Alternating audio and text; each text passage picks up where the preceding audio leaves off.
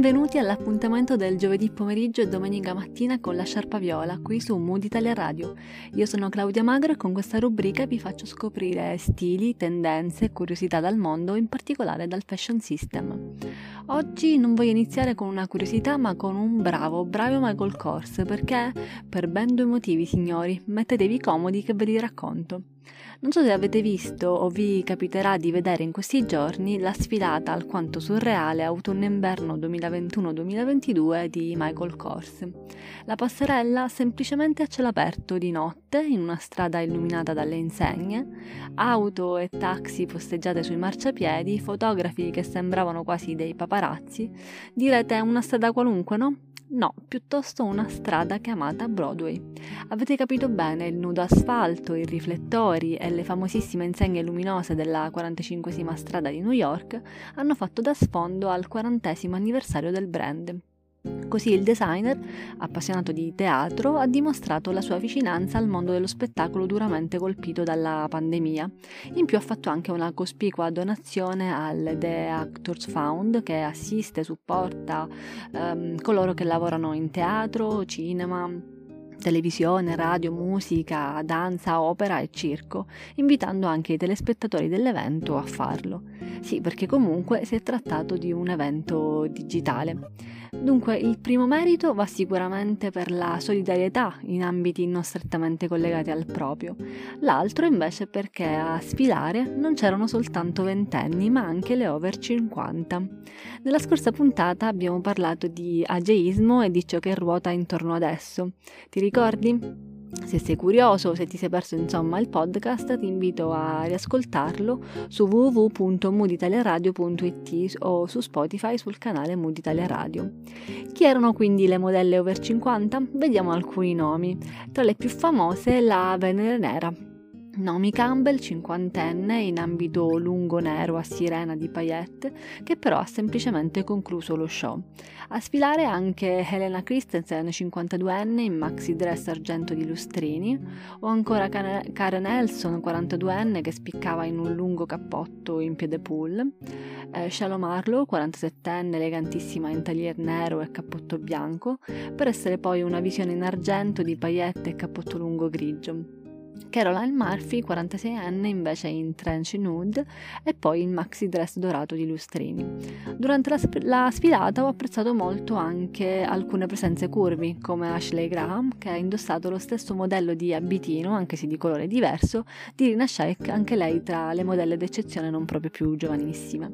In realtà leggevo un articolo su Io Donna, su altre modelle over 50 che avevano sfilato per altri eventi, come ad esempio Demi Moore 57enne con calze a rete e lingerie alla sfilata Fenty di Rihanna lo scorso anno. Dunque Michael Kors non è stato il primo, però ci piacerebbe che questa diventasse un'abitudine e non un'eccezione che fa, che fa quasi clamore, no? A mio avviso è giusto che la moda non sia discriminante, che dia il primo esempio di body positive in ogni sua sfaccettatura. Fammi sapere che ne pensi, lasciami un feedback sul post che annuncia questa puntata sui canali social di Instagram e Facebook di Mood Italia Radio se ti va. Eh, mentre per quanto riguarda i capi in passerella non ho notato chissà quali novità per il prossimo turno inverno, se non la lunghezza dei cappotti, lunghi, molto lunghi, strisciano quasi a terra. Ehm, a dominare la scena per il, per, appunto, per il prossimo inverno continuano le stampe piede pool, principe di Galles, animalier classico oppure lo zebrato, eh, paillette e lustrini pronti a illuminarci in succinti abiti lunghi a sirena, spacchi vertiginosi di gonne midi abbinate a maglioni oversize, completi in pelle nera, quindi la pelle non ci lascia neanche quest'anno, e a mio avviso il pezzo più uh, eccentrico della colazione è un cappotto in vernice rosso. Facciamo una breve pausa, ascoltiamo gli Square Soul con Lover e io vi aspetto qui per parlare della Fashion Revolution Week. Oh.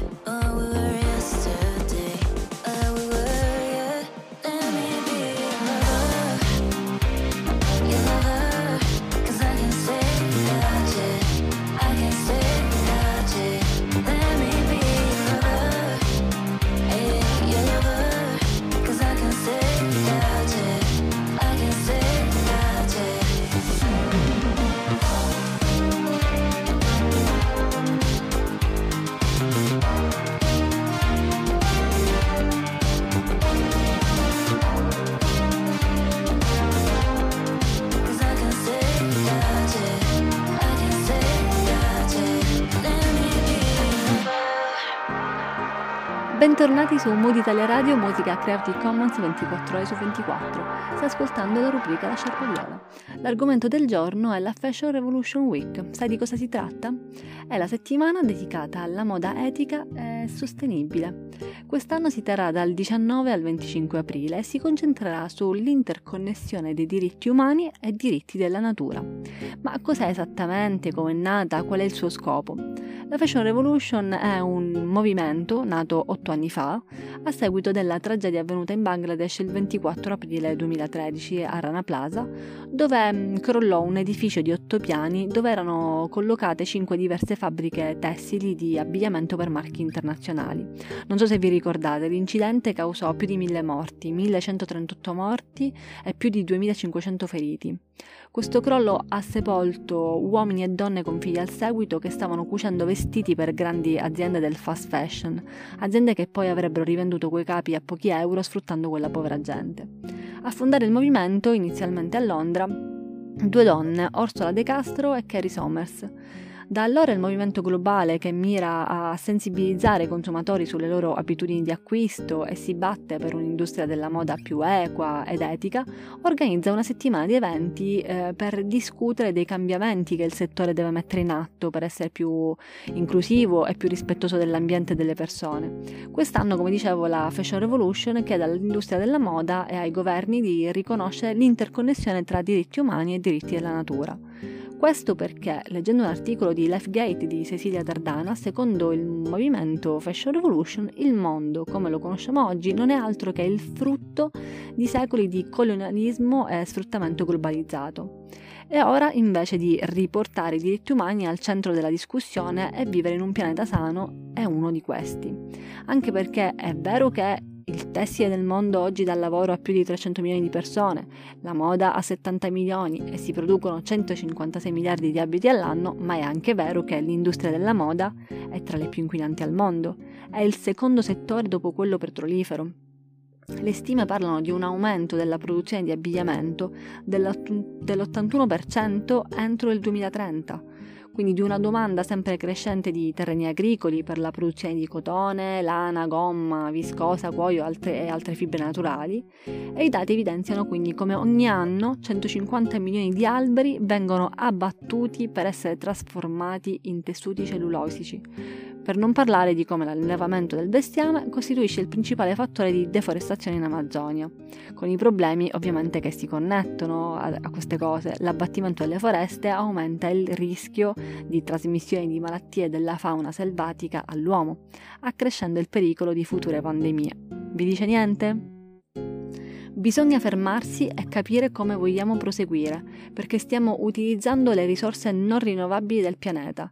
È come se pensassimo di avere non so quanti pianeti a disposizione, ma non è così. Dobbiamo darci una regolata.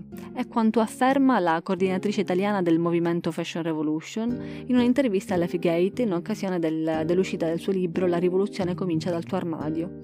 Nel suo libro eh, Marina Spadafora ci spiega che bisogna comprare meno capi e più di qualità, in modo tale che rimangano più a lungo nel nostro, nel nostro armadio. Soprattutto aggiunge bisogna comprare cose che siano realizzate secondo, i, secondo principi in linea con, con i propri ideali, facendo chiaramente riferimento alle fabbriche che sfruttano i lavoratori. E ancora dice è necessario far durare i capi di, di, abbigliamento. Se qualcosa si rompe, ripariamolo, non buttiamolo via. Se qualcosa non piace più, che si faccia uno scambio o che, o che lo si regali, lo si faccia continuare a vivere, insomma. Poi comprare vintage, comprare da brand sostenibili. Sullo stesso argomento si è espresso anche Re Giorgio, Giorgio Armani intendo che ha sempre creduto in un'idea di eleganza senza tempo.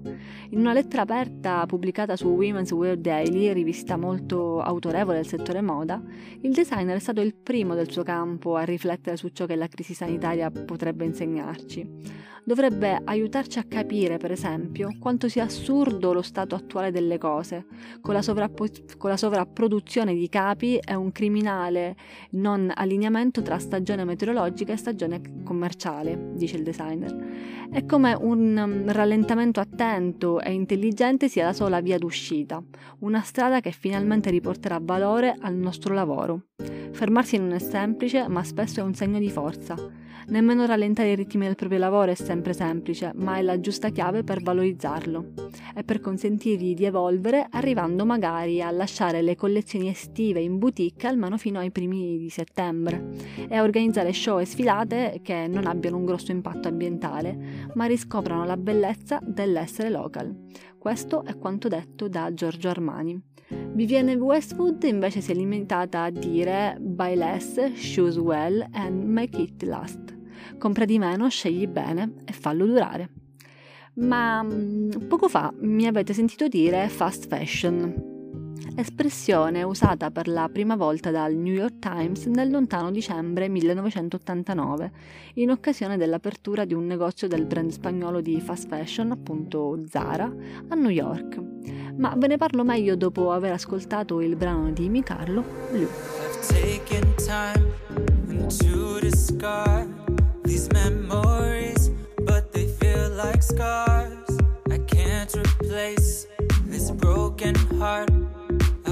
Too far just to fall this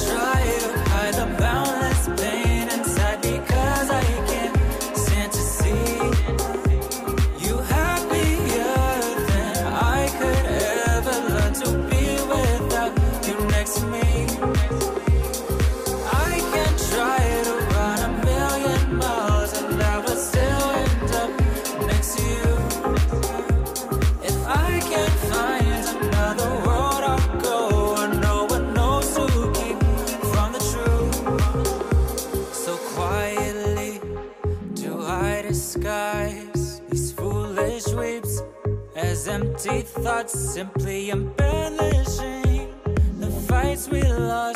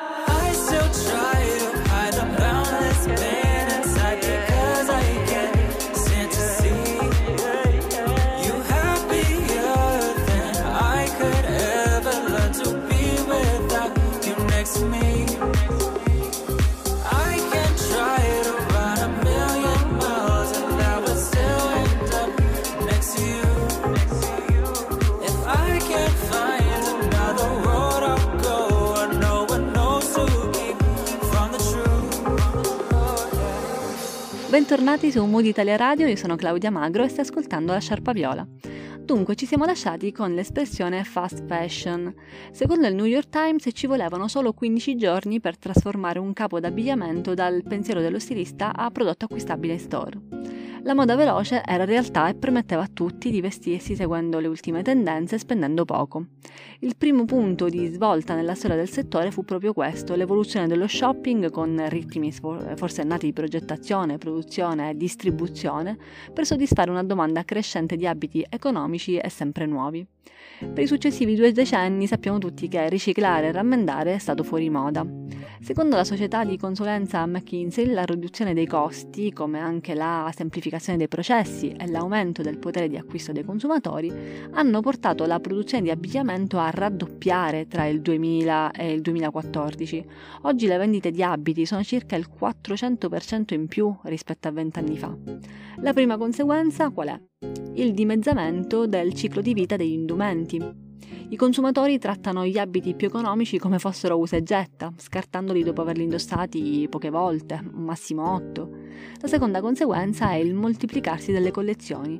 Zara ne propone, ne propone 24 all'anno, ma, che, ma anche H&M, insieme ad altre multinazionali della moda, ne propone dalle 12 alle 16 con aggiornamenti settimanali. Ovviamente le conseguenze ambientali e sociali peggiorano in maniera proporzionale all'aumentare della produzione, che richiede l'utilizzo e lo spreco di enormi quantità di acqua, di sostanze chimiche, eh, che provano, quindi sostanze chimiche che provocano l'inquinamento di acque e suolo, eh, oltre all'emissione di significative quantità di gas serra, tra i maggiori responsabili della crisi ambientale che stiamo vivendo proprio in questo momento, no? Oggi le cose stanno cambiando, complice anche o soprattutto la pandemia, ve ne siete accorti forse. Ma ritornando alla Fashion Revolution, dopo il Rana Plaza c'è stato il Bangladesh Accord, spiega Marina Spadafora, che abbiamo detto essere coordinatrice di Fashion Revolution Italia eh, Bangladesh Accord che ha aiutato a mettere in sicurezza molte fabbriche, molte fabbriche in Bangladesh. Purtroppo però la paga dei lavoratori oggi è ancora quella minima che viene stabilita dai governi, ma che corrisponde a un quinto di quello che è la paga dignitosa e così le famiglie si vedono costrette a mandare a lavorare anche i bambini. Da qui deriva il, il, lavoro minorile, anche se io definirei tutto ciò forse più una, una schiavitù moderna, no? Se può interessarti o semplicemente capire meglio di che parlo, ti consiglio di guardare il docufilm The True Cost. Da mamma vi dico che ci sono immagini veramente forti che è impossibile non farti pensare di far qualcosa nel tuo piccolo. Oggi sono 111 le nazioni nel mondo coinvolte nella Fashion Revolution, che ne parlano in maniera molto impegnata e con, con un grande seguito. Le iniziative della Fashion Revolution Week invece sono tante. Per esempio, eh, il Fashion Open Studio ti invita a entrare virtualmente negli studi dei designer e incontrare le persone che realizzano i tuoi vestiti. Basta collegarti alla pagina fashionopenstudio.com e sono previsti una serie di eventi digitali in 20 paesi diversi con una sessantina di designer internazionali. In Italia invece si inaugura il 24 aprile Art- Artivism, eh, mostra digitale frutto della call to action e concorso lanciati da Fashion Revolution Italia e Fondazione Visto Pistoletto a dicembre 2020 per ispirare artisti e creativi a dar voce e forma attraverso l'arte alla giustizia sociale e ambientale. Sono state selezionate per questo ehm, 40 opere che a partire dal 24 aprile saranno visitabili nello spazio digitale Iconospace fino a fine ottobre 2021, quindi insomma il tempo c'è, in un percorso curato da Stella Stone. Eh, oppure ancora a Genova, l'appuntamento organizzato dalla bottega solitaria Altro Mercato, Redress Yourself, riusa, riduci, ricicla e rispetta. Sui social invece è stata lanciata l'iniziativa di postare una foto con indosso un proprio capo di abbigliamento al rovescio, in modo da far vedere l'etichetta utilizzando l'hashtag diventato già virale Who Made My Clothes. My Clothes. L'obiettivo è quello di far pressione alle case di moda e chiedere trasparenza rispetto dei diritti umani e ambientali, temi appunto principali di Fashion Revolution. Tutte le iniziative comunque le puoi trovare mh, mm, se vuoi sul sito dell'organizzazione www.fashionrevolution.org. Ma adesso direi di cambiare argomento, ehm, però prima facciamo una pausa musicale. Vi lascio con una citazione del libro di Orsola De Castro, che è anche uno dei fondatori del movimento, che dice prendersi cura dei propri abiti è un gesto rivoluzionario. Ripara, riadatta, rindossa. Hashtag i vestiti che ami vivono a lungo. Loro invece sono The Muddy Pigs Project con Anyway.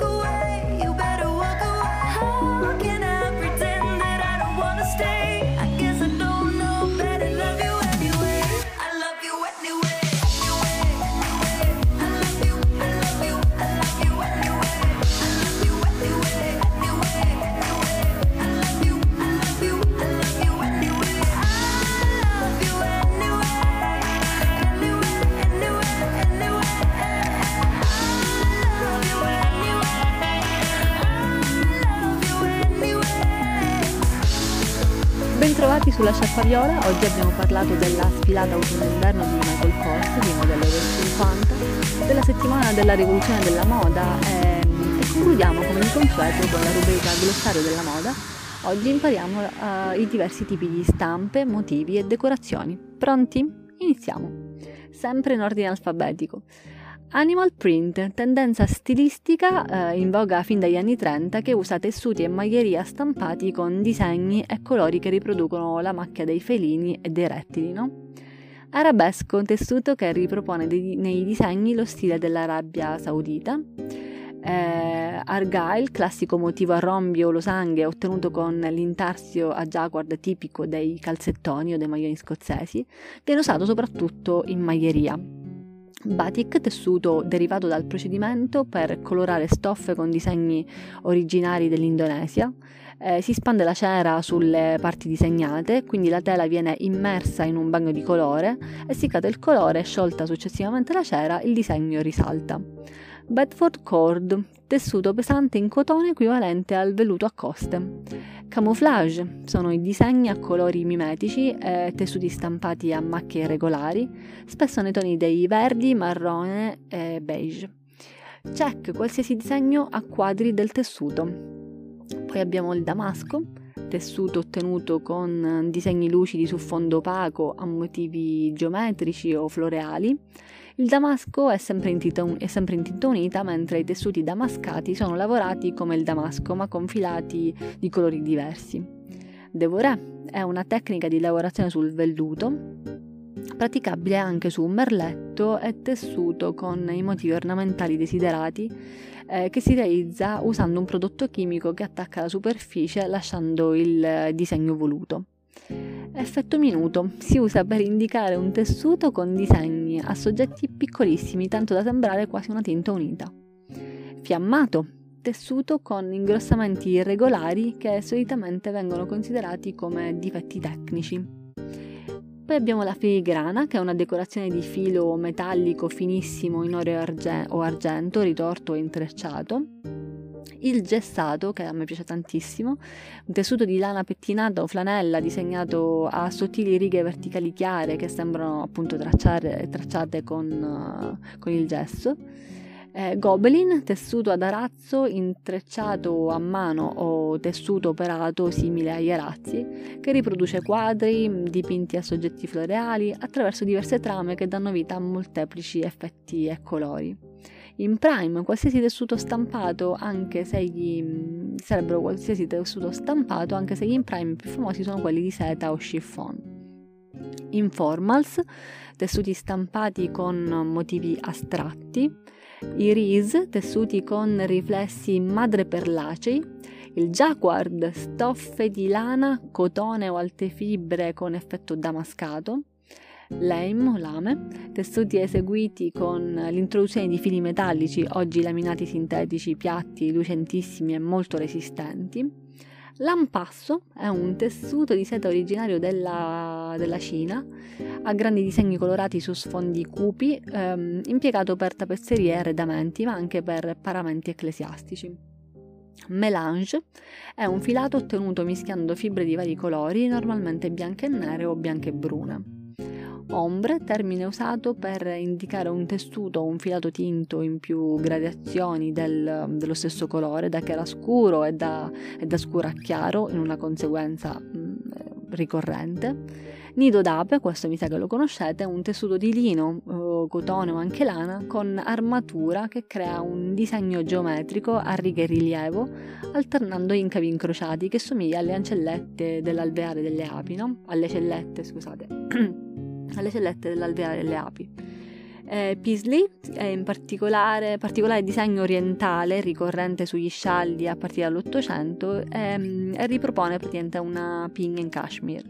Patchwork, eh, patch, pezza, toppa ehm, e work, lavoro stoffa di stile campagnolo, in genere a grossi quadri, che si ottiene cucendo assieme ritagli tessuti differenti. Piede pull, tessuto in cui fili di trama e ordito di colori diversi formano una specie di scacchiera. Il nome si riferisce all'effetto ottenuto simile alle impronte delle zampe di pollo di gallina.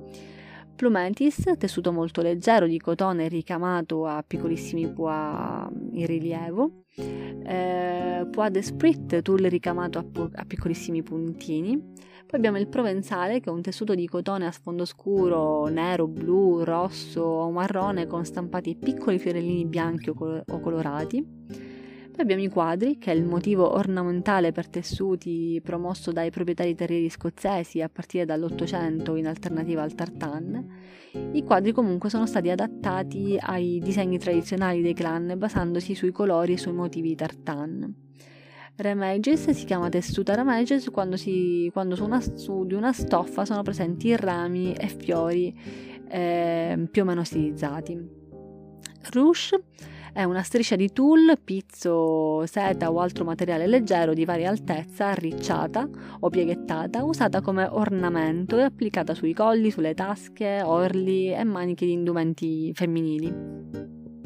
Infine abbiamo tartan, caratteristico disegno colorato a quadri o a fasce delle stoffe usate dai clan scozzesi. Eh, il nome deriva da un ampio scialle, appunto il tartan usato sempre dai clan scozzesi, noi lo usiamo più che altro durante le feste natalizie. E infine, ultimo, il zebrato. Si dice eh, di un disegno a strisce trasversali e irregolari chiare, scure, bianche e nere che imitano il mantello della zebra. Questo mi sa che lo conoscevate. Anche per oggi siamo giunti alla fine dell'appuntamento settimanale con la Sciarpa Viola. Io sono Claudia Magro, ti ricordo che puoi ascoltare tutte le puntate in podcast sul sito www.mooditaliaradio.it oppure sul canale Spotify Mood Italia Radio. Puoi trovare gli aggiornamenti, il palinsesto dei vari programmi, chicche e curiosità sui canali social di Instagram e Facebook della, appunto, della radio Mood Italia Radio. Puoi trovare il link diretto alla puntata invece di questa puntata sulla bio della mia pagina Instagram personale La Sciarpa Viola. E e, niente, mi raccomando, condividi, commenta, lascia un like di gradimento. Ringrazio Ninni, Ninni Ricotta come sempre per il supporto in regia e, e ricordati segui il tuo mood, segui Mood Italia Radio ma oggi voglio salutarti dicendoti anche il futuro dipende da cosa fai tu oggi. Ciao e a giovedì!